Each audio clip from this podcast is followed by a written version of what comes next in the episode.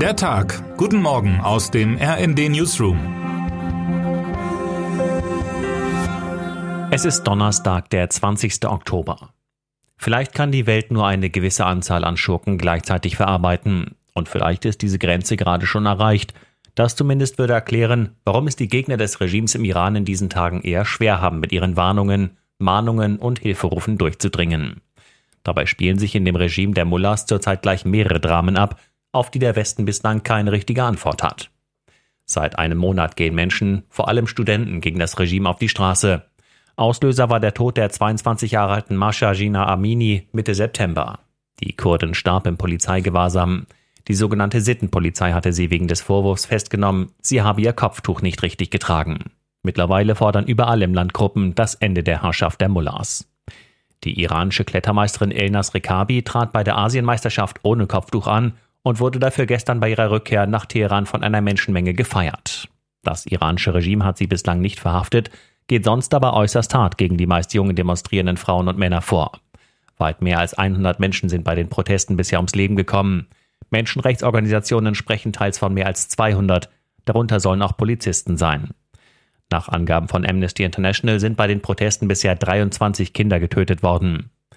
Die EU-Staaten haben am Montag Sanktionen unter anderem gegen die Sittenpolizei und den Informationsminister verhängt. Sie dürfen nicht mehr in die EU einreisen und ihr Vermögen kann eingefroren werden. Ob das die Sicherheitskräfte aber davon abhält, die Proteste mit Gewalt zu unterbinden, darf bezweifelt werden. Iran greift auch immer offener in den Krieg in der Ukraine ein. Schon im vergangenen Monat wurden an der Front Drohnen abgeschossen, deren Spuren die Islamische Republik führte. Jetzt kommen die sogenannten Kamikaze-Drohnen auch bei Angriffen auf zivile Ziele, etwa in der Hauptstadt Kiew, massenweise zum Einsatz. Zwar streiten Moskau und Teheran ab, dass iranische Drohnen des Typs Shahed 136 zum Einsatz kommen, die Europäer sind allerdings von der militärischen Allianz mit Moskau überzeugt. Deutschland und elf weitere EU-Staaten haben gestern ein weiteres Sanktionspaket auf den Weg gebracht, um Personen und Institutionen zu bestrafen, die für den Bau und die Lieferung der tödlichen Waffen verantwortlich sind. Um die russische Armee im Umgang mit den Drohnen zu schulen, soll der Iran zudem Ausbilder auf die von Russland annektierte Halbinsel Krim entsendet haben. Das berichtete gestern die New York Times. Die Ausbilder sollen den islamischen Revolutionsgarden angehören. Experten befürchten eine weitere Verstrickung in den Krieg und in Kriegsverbrechen. Die Drohnen wurden in den vergangenen Tagen vor allem dazu eingesetzt, ukrainische Infrastruktur zu zerstören, etwa Kraftwerke zur Stromversorgung. Das vorsätzliche Zerstören ziviler Ziele gilt als Kriegsverbrechen. Vieles spricht dafür, dass die Reaktionen im Westen auf diese Probleme nicht nur milde und zögerlich ausfallen, weil der Krieg in der Ukraine alle Aufmerksamkeit auf sich zieht. Vielmehr braucht es wohl eine grundlegende Neujustierung der Iran-Politik, kommentiert RND-Vizechefredakteurin Eva Quadbeck. Im Umgang mit dem Iran droht der Westen nach Russland der nächsten Lebenslüge aufzusitzen, so sei Deutschland noch immer ein wichtiger Handelspartner für den Iran.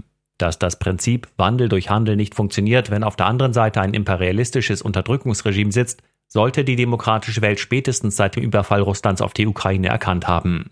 Zudem seien auch die Hoffnungen auf ein neues Atomabkommen mit dem Iran kaum mehr berechtigt. Eva Quadbeck schreibt, wer der atomaren Aufrüstung des Iran begegnen will, muss erst einmal das Mullah-Regime in die Schranken weisen und es nicht länger als internationalen Partner auf Augenhöhe hofieren. Termine des Tages. Hannover. Bei der Ministerpräsidentenkonferenz in der niedersächsischen Landeshauptstadt stehen die Energie-, Flüchtlings- und Corona-Krisen im Fokus. Bundeskanzler Olaf Scholz wird nicht nach Hannover kommen. Stattdessen wird am Freitag Vizekanzler Robert Habeck erwartet. München. Auftakt im Berufungsprozess gegen Jerome Boateng wegen des Vorwurfs der Körperverletzung. Der frühere Fußballnationalspieler ist angeklagt, seine Ex-Freundin 2018 in einem gemeinsamen Karibikurlaub geschlagen zu haben. Er wurde deshalb im vergangenen Jahr zu einer Geldstrafe von 1,8 Millionen Euro verurteilt. Gegen diese Entscheidung des Amtsgerichts München legten er, die Staatsanwaltschaft und seine Ex-Freundin als Nebenklägerin Berufung ein. Was heute wichtig wird. Bei den heute beginnenden Beratungen der Staats- und Regierungschefs der EU-Staaten geht es vor allem um die Energiekrise, die Wirtschaftsentwicklung und die weitere Unterstützung der Ukraine. Für morgen steht beim EU-Gipfel in Brüssel unter anderem eine Diskussion über die Beziehung der EU zu China auf der Agenda. Bundeskanzler Olaf Scholz wird heute vor dem zweitägigen Gipfel eine Regierungserklärung im Bundestag abgeben.